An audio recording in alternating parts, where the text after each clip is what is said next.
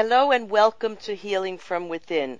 I am your host, Cheryl Glick, Reiki Master Energy Teacher, and author of the newest book in a trilogy, A New Life Awaits Spirit Guided Messages to Support Global Awakening, which shares stories to show us our challenges are not merely economic, political, or societal, but a deep disconnect from our inner soul wisdom and universal source.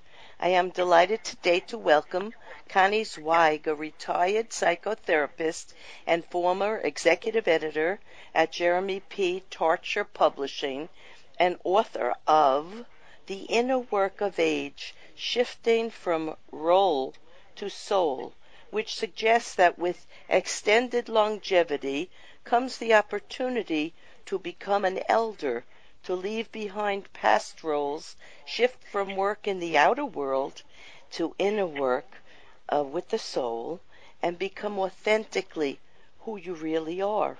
Hello, Connie, and thank you for joining me on Healing from Within to talk about opportunities for our aging population and seniors to appreciate the gift of longevity and the benefits as well as challenges that this offers.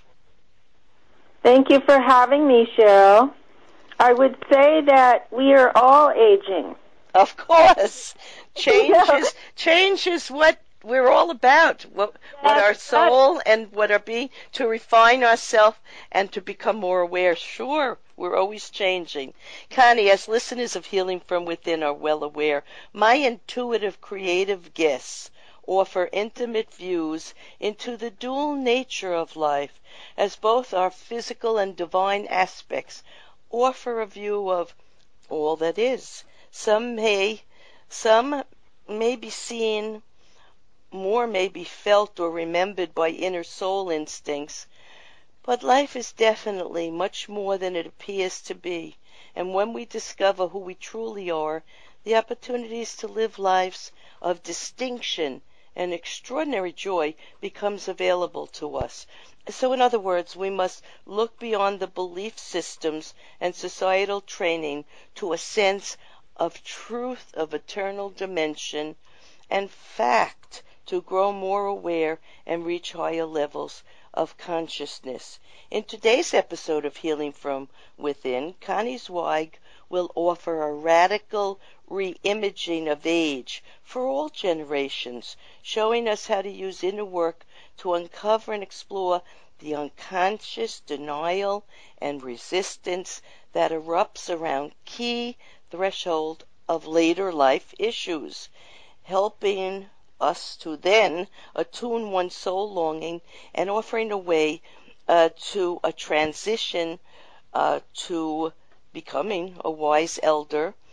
Often in doing that, you repair the past to be fully present, reclaim creativity, and allow morality and mortality to be a teacher and a force for change in the lives of yourself and others. Connie, I always love to ask my amazing guest to think back to their earlier days, their childhood perhaps, and remember a person, place, event, a common theme in their life that may have shown them or others around them the work, lifestyle, and interests they might pursue as an adult. For I sense that within our heart is our life plan and destiny, and it began to fulfill itself immediately upon our being born. So think back. Well, for me, Cheryl, there was always a sense of longing for something more. And I remember it as a child. Um, I was not raised with religious teachings, so I didn't have a framework for it. Um, but I knew that there was something greater, and that was what I wanted to connect with. And I just intuitively knew that. And that you know, long- you know, Connie, I was exactly the same. I had a deep longing to know more.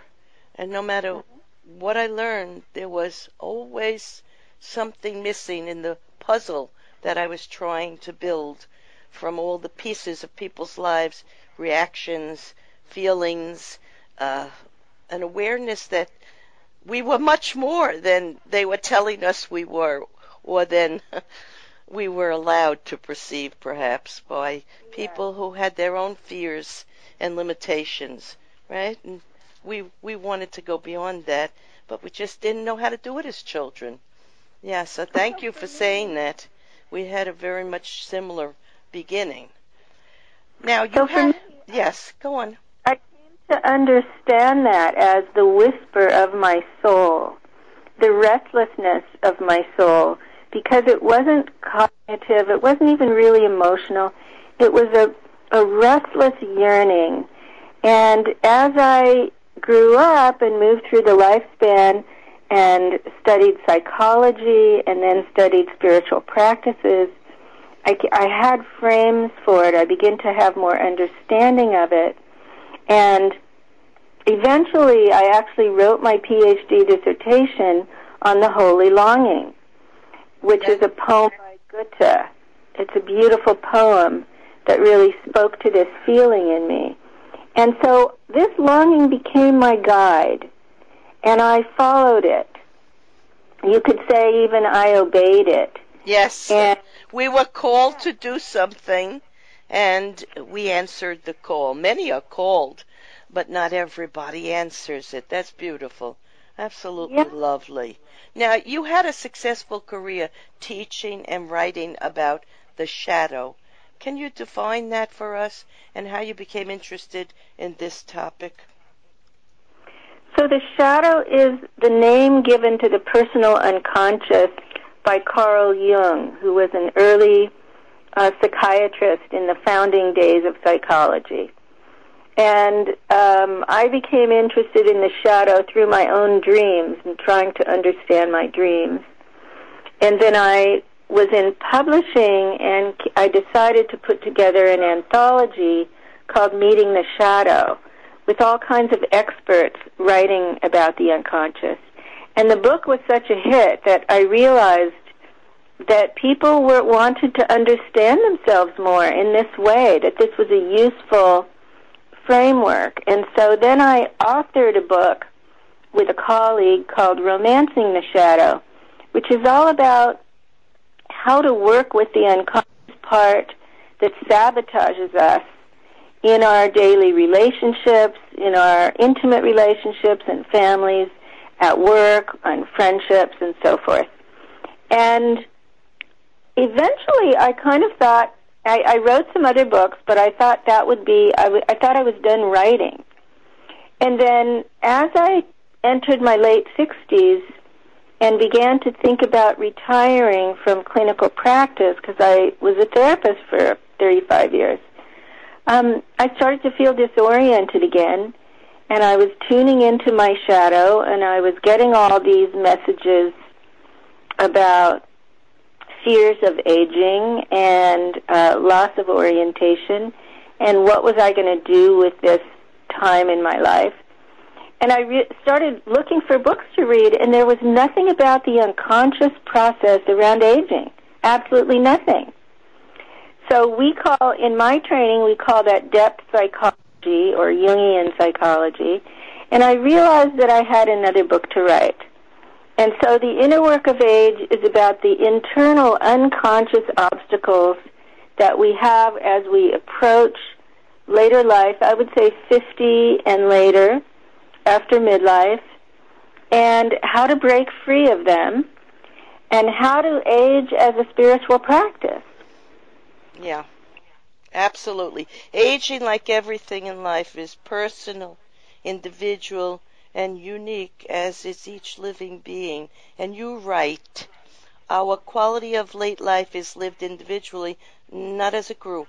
It can be more than accommodation of change. It can mean overcoming fears, developing fresh aptitudes, cle- cleaning up toxic relationships, living more in the present moment, and transcending the ego, allowing it to take a back seat so that life opens to an intuitive flow. It can be a time to mine the gold from the dark side, reclaiming unfulfilled dreams and expressing unrealized talents. And that is part of being a soul having a physical life. That's what we were born to do. We're here to refine our energy, remember who we are as spiritual beings. And sometimes it happens earlier for people, but those who find it, as you said, around 50 and on, have every opportunity uh, to appreciate themselves and life and all their experiences, beyond good or bad, right or wrong, just as experiences that were part of their awakening. Now, you know, I have to agree that uh, I never thought about age. I still don't think too much about it.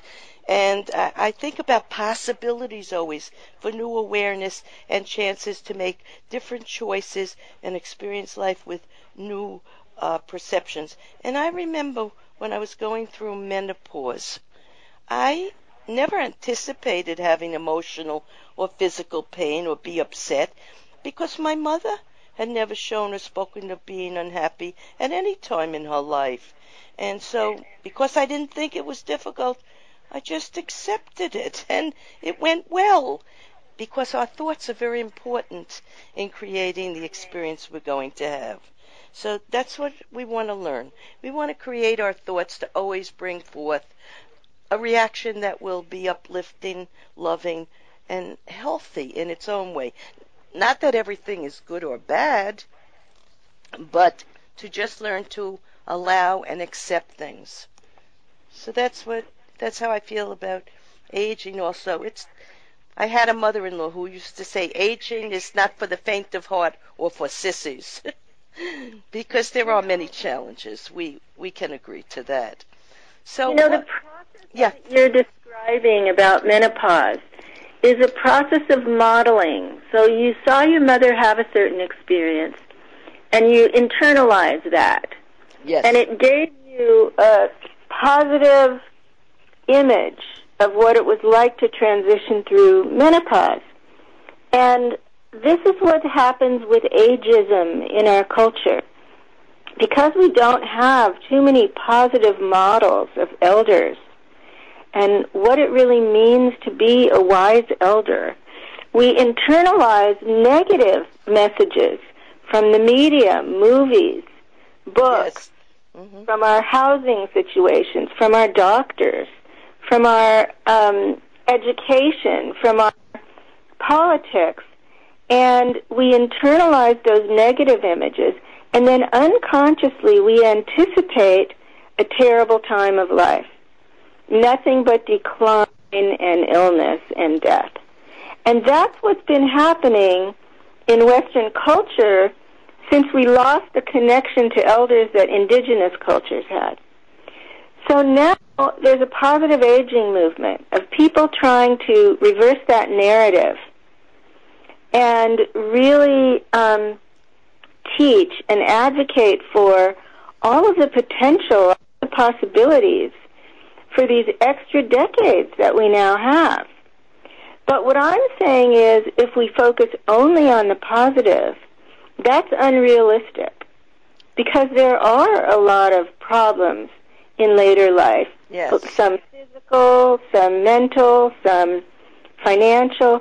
And so my my effort is to try to hold the whole enchilada, the whole truth of what this stage of life is about and how do we how do we use that as our curriculum to grow and continue to develop into higher stages of awareness? How do we make aging our curriculum? Because if our goal is evolution or development, as you're saying, if our intention is greater awareness, we've got to use the, the experiences that we're given to move beyond ego, to make the shift from role to soul. And that's a phrase that Ram Dass coined, and I borrowed it from him. And it means to me how do we shift our unconscious identification from what we do, which is what this culture is all about? You go to a party, and the first thing you ask is, What do you do? People are identified with success and accomplishment and jobs and all that, to who we really are, our true spiritual nature. And how do we learn how to identify with that? We learn through spiritual practice, contemplative practice, from any tradition.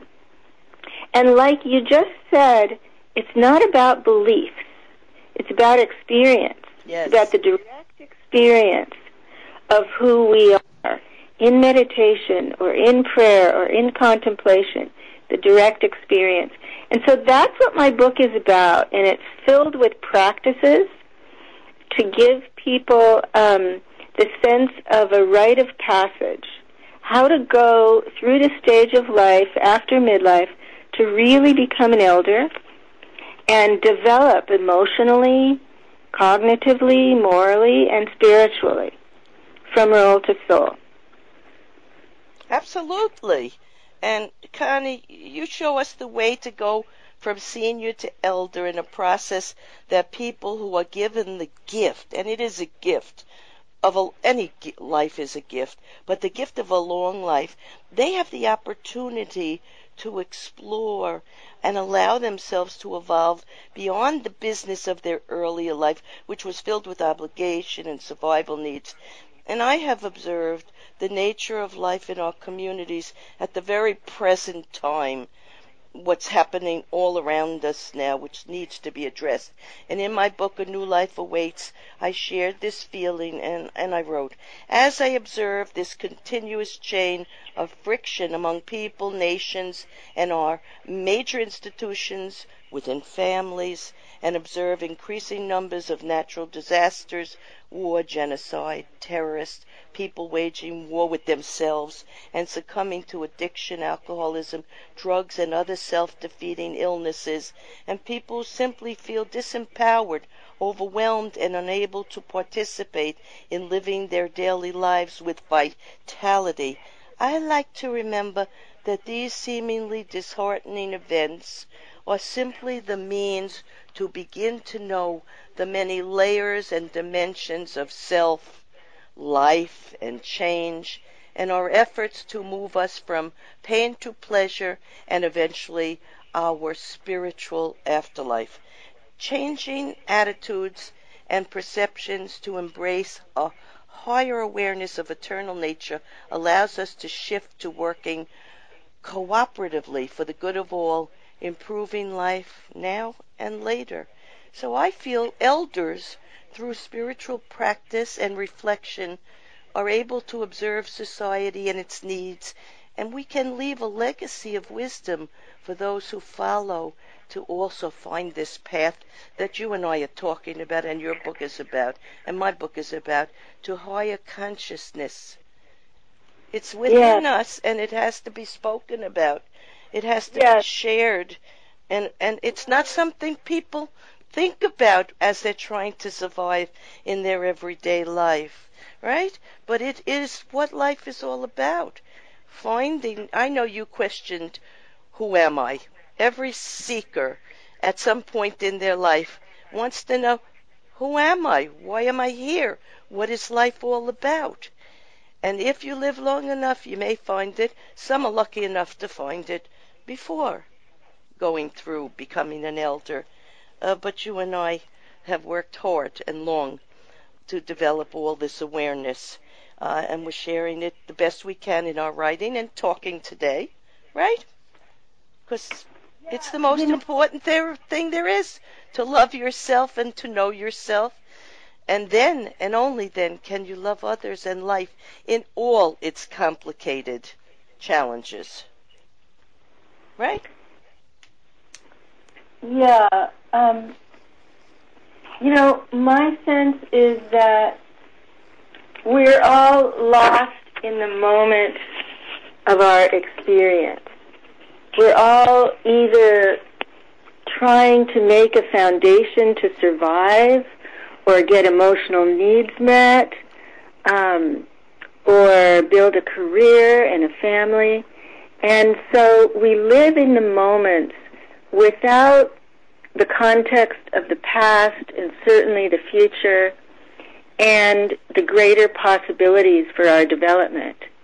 But at some point, many people realize that that's not enough and that's not the purpose of our lives. Mm-hmm. And I think with that moment, you know, often at midlife, when I used to treat people, um, they would start to question, who am I? And what is, what is most meaningful to me? And what really matters? And those same questions recur later in life, whether it's with retirement or illness or a loss. Those same questions return. And I think if we can watch our, attune to ourselves and watch for those moments, the pandemic has led many, many people to ask these questions. To really turn within, partly because we're so quarantined, we can't be so social like we used to be. And this has, you know, gone on for years now, and it's forced people to look at themselves and whatever that means, whether it means picking up a creative project that you were putting off, finding a meditation practice, um, you know, whatever that means to the individual, that those questions can guide us. And, and maybe, yeah, and maybe that was the whole purpose to move us along in this spiritual evolution Maybe that was the whole purpose of COVID to give well, people a, a, way to reevaluate the beauty and joy of living and life and to reevaluate their values. Maybe they need to change their job. Maybe they need to leave a toxic relationship. Maybe they need to start a new, um, uh, how can I say, hobby or something they just simply enjoy or want to share with other people. Whatever it is, it will be good for them and it will be good for the change and the growth that they're part of. Now, tell us something about treasures of late life. You write about this, which are um, the readiness to identify with higher consciousness. You know, life has some Later life has challenges, of course, with help and, as you said, finances and maybe finding too much time alone. But uh, it also has many treasures to offer. So, what are some of those treasures? Well, you know, if we can do a life review, and I teach this in the book, we can discover some of our lost dreams and talents, and we can reclaim them now. I mean, I've had people say to me, you know, I always wanted to paint. Now I'm retiring, I'm going to learn how to paint. Or I wanted to write that novel, and I didn't ever have time, and I'm going to do that now. It stayed with me, and he said, this man said, and if I don't write that novel, I will die with regret. Right. So one of the treasures is to ask yourself, what do I need to do now or say now to someone so that I don't die with regret? And another treasure is giving and receiving forgiveness. Very important. Reconciling our relationships in a way that they feel complete and we feel at peace. Either we let them go or we process them so that we feel cleared and complete. Another treasure is what I was saying about role to soul. You know, the spiritual traditions, every perennial mystical tradition teaches that this time of life is about, it's not about more ego accomplishments. It's about connecting to something larger. This is where I started the conversation. My longing to connect with something larger. I now understand is to connect with the transcendent or transpersonal spiritual realm and to live in that connection. And this is the time of life for that because we're not so busy and we may be slowing down and we have the time to turn within. And so one of the treasures is letting go of the old identities and the old personas and becoming who we truly authentically are, our spiritual nature. And whether we call that soul or self or spirit or higher self, I don't care. It doesn't matter to me. You can put this in your own language. But this is the time to connect with that on a daily basis and sit in that awareness until you really begin to embody it. And then we will have more spiritual elders on the planet who can reach out to other generations, who can engage in causes that matter to them with more awareness than they did in the past. Then we start to look collectively at a different situation. I mean, there are 70 million baby boomers. If even, you know, a third of those began to do daily spiritual practice and connect with the higher awareness, whatever we call it, pure awareness or emptiness or soul, whatever it is for you, mm-hmm. just imagine, just imagine what well, a different. You know, Connie, I, I think it's happening. The the past twenty years, there has been so much interest in yoga and meditation, uh, in spiritual pursuits, and I, I think it is happening and it will lead people, uh, more people to become like you and I, I elders, more like to become like you and I, elders. And I want to thank you, Connie Zweig, author of The Inner Work of Age, for a most comprehensive and complete way to understand aging and the journey from senior to elder, and uh, also offering a means for people to see past the way society or youth views late life to a more spiritual sense of time for the soul, to assimilate the many experiences of this life and become free of the fear and anguish of trauma, depression, or sadness, and to fill their hearts beyond right or wrong and beyond the duality of life to the oneness of accepting themselves as the soul and also the physical being they are. For more awareness on how to face the twilight of life with positivity and purpose, go to Connie Zweig, Z-W-E-I-G dot com or Amazon.com. .com.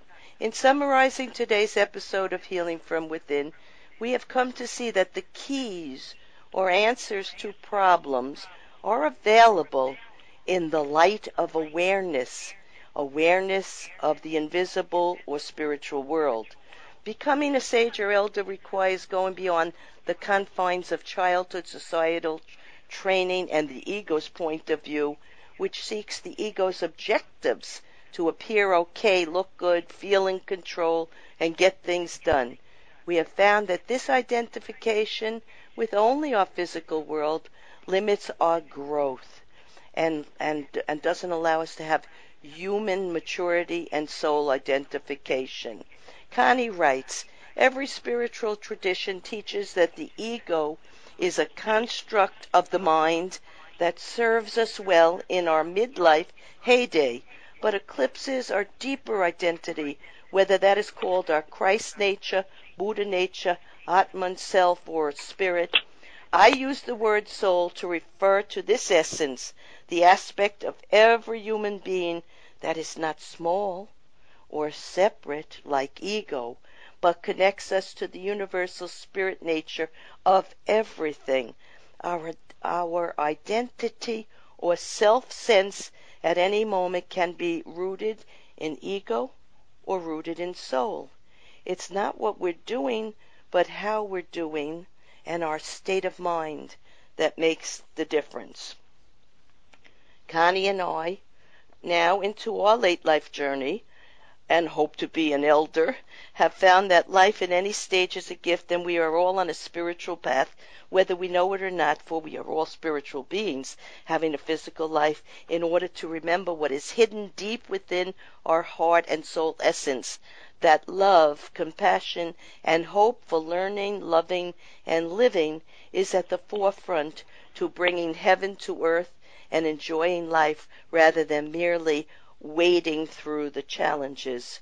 I am Cheryl Glick, host of Healing from Within and author of A New Life Awaits Spirit Guided Insights to support global awakening. And I invite you to visit my website, CherylGlick.com, to read and listen to leaders in the metaphysical, scientific, spiritual, medical, psychology, legal, education, and arts and music fields share their fascination and dedication to uncovering the mystery of life in all aspects, both physical and spiritual. Shows may also be heard on webtalkradio.net and dreamvision7radio.com. Thank you.